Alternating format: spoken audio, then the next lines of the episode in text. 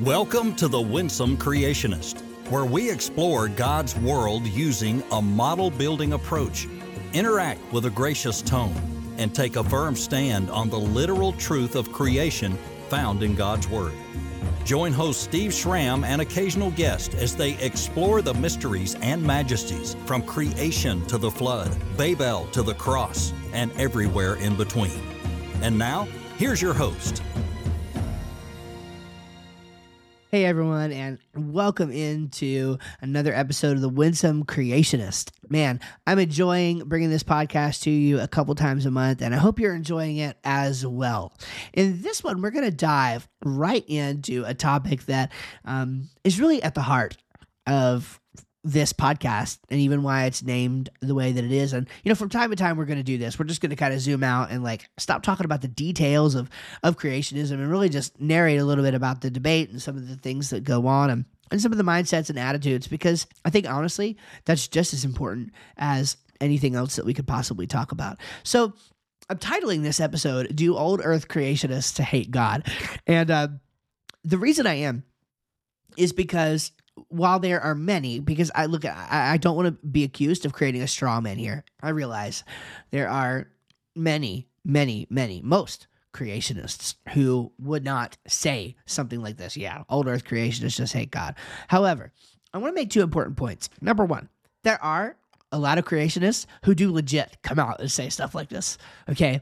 Like really, really, that like if you're even just an old Earth creationist, like a Hugh Ross or somebody like that, or you believe in the billions and millions of years at all, that you legit hate God. I've heard people say things like that. Okay. Now, most people aren't going to say that, and most people, if they were asked, would not say that. But it is important to understand as a Christian, I, I, I believe, to feel some empathy for people. And I've had a lot of conversations with old Earth creationists where they they feel as though based on the things that have been said by the majority of creationists they feel as though this is the sort of attack that's been made against them. And it's again we have to deal with the truth we have to deal with reality you know but we also have to deal with people's feelings okay? It's a real thing. Um, the lord jesus asks us to weep with those who weep mourn with those who mourn. And I think there's an application to that here. We need to be careful of our language. We need to be careful that we're not speaking out of both sides of our mouth. Um, we need to be careful that we're not doing some, um, you know, Motte and Bailey type stuff going on here, um, where you know we'll say we'll make really really strong public claims in one moment and then when people push us on it then we'll retract a little bit. Like we need to be consistent across the board. So of course there's going to be exceptions and not for a moment do i want somebody to think that i'm painting with some broad brush here and all creationists are saying things like old earth creationists hate god. Of course not but there is that sentiment and there is that attitude and it's part of why i started this podcast because i don't want us to be like that. I want us to be known for how we love people. I want us to be known for how we stand for truth. I want us to be more known for what we're for than what we're against. And I think that's important. So, first of all, let me just say that if you're listening to this and you are a person who's made claims like this publicly or even privately, let me just say that it's really not fair to use this kind of language. Um, the Bible says that man looks on the outward appearance, but the Lord looks on the heart and judges the heart. And a lot of times, you know, we find ourselves judging people's motives. I, have read lots of well meaning creationists who judge the motives of other people. And if we just have a good conversation with them, it's very difficult to see how their motives are wrong or wrong-headed.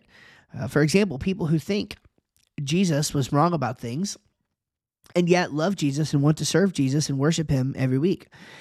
I get that that's tough, right? I, have said plenty of times in public on this very podcast as well that I don't, I can't identify with that. Like I can't identify with saying that Jesus is wrong about the age of the earth or the existence of Adam or something like that. Um, but I sure can identify with loving Jesus and wanting to please him. And many of these people are in that situation. And so, what do you do with that? I don't know. But what we can't say is that this is somebody who hates God, somebody who just wants to undermine the authority of the Bible, somebody who is more interested in academic acceptance. than biblical truth. And while that may be true, how would you know? Now, sometimes they come out and say it, and that's fine. But let's just be careful about judging other people's motives and worry much more about our own motives and our own research and our own thoughts and our own studies and our own interactions. Man, I've got enough problems of my own, let alone involving myself in somebody else's inner world. Bottom line, language is powerful, and um, we're commanded in Scripture to be careful with it. Let me just read a few verses to you. Proverbs 21 23 says, Whoso keepeth his mouth and his tongue keepeth his soul from troubles. James 3 5 through 6 says this, Even so the tongue is a little member and boasteth great things. Behold, how great a matter a little fire kindleth, and the tongue is a fire, a world of iniquity. So is the tongue among our members, that it defileth the whole body, and setteth on fire the course of nature, and is set on fire of hell. I think about the controversy in creationism that's going on um, as of late. The idea of, of a particular group calling another group young earth evolutionists. This is bad. This is not good. This is inflammatory language. It, it, it's it's derogatory language that is intentionally inflammatory, and it's not even towards old Earth creationists, it's toward other young Earth creationists who believe virtually the same things as them.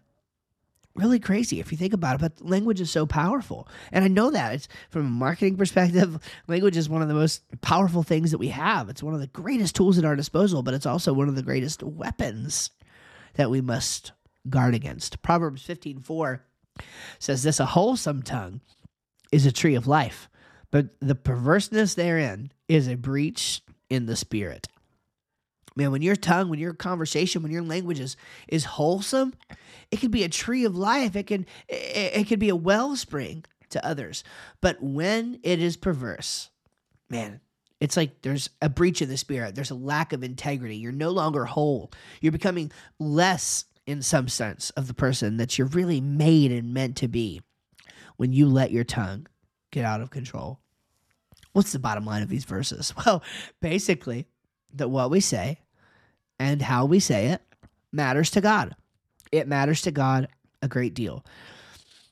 Every idle word, the Bible says, will be judged.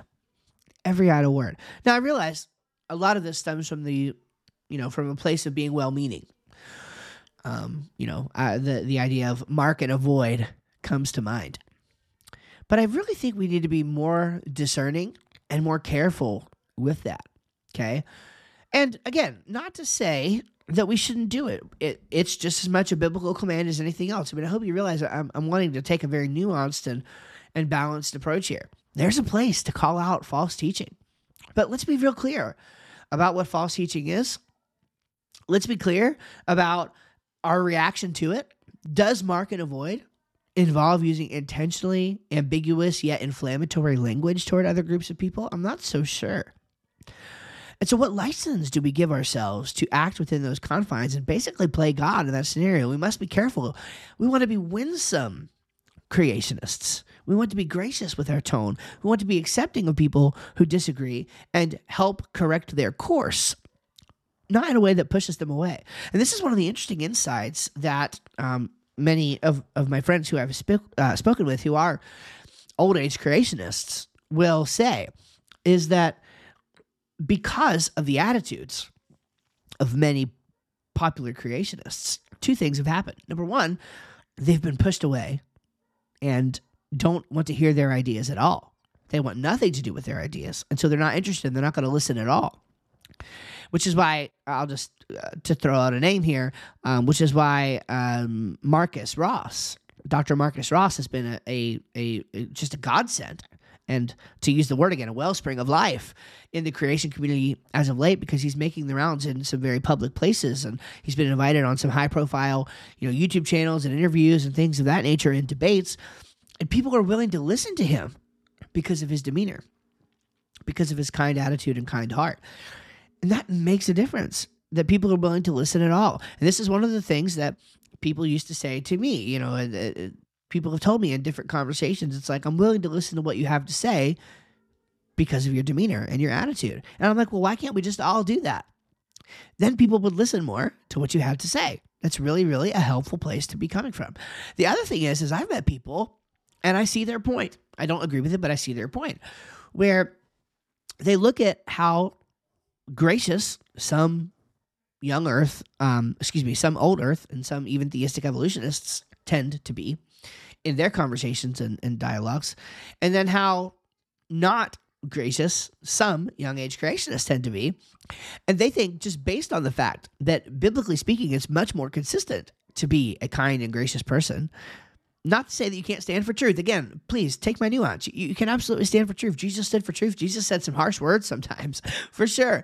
But as it comes to this debate, especially being an in house debate with people who all love the Lord and are who just trying to grow and, and, and to share Him with others, like, um, a lot of times the old age creationists and the theistic evolutionists they might come across as nicer as the young age creationists. And some people who are more on the fence i've heard this. Trust me i'm only telling you this because i've heard it from people.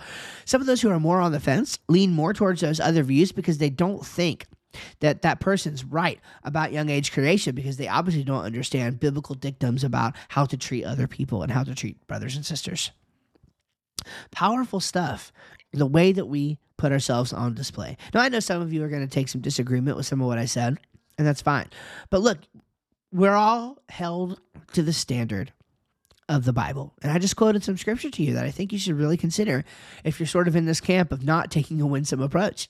Um, you know, let's stop saying or even implying that, that people hate God, that people are compromisers. I hate that word, that word compromiser. I just can't stand it because it's so inflammatory in this debate. Let's stop using the word compromiser, okay?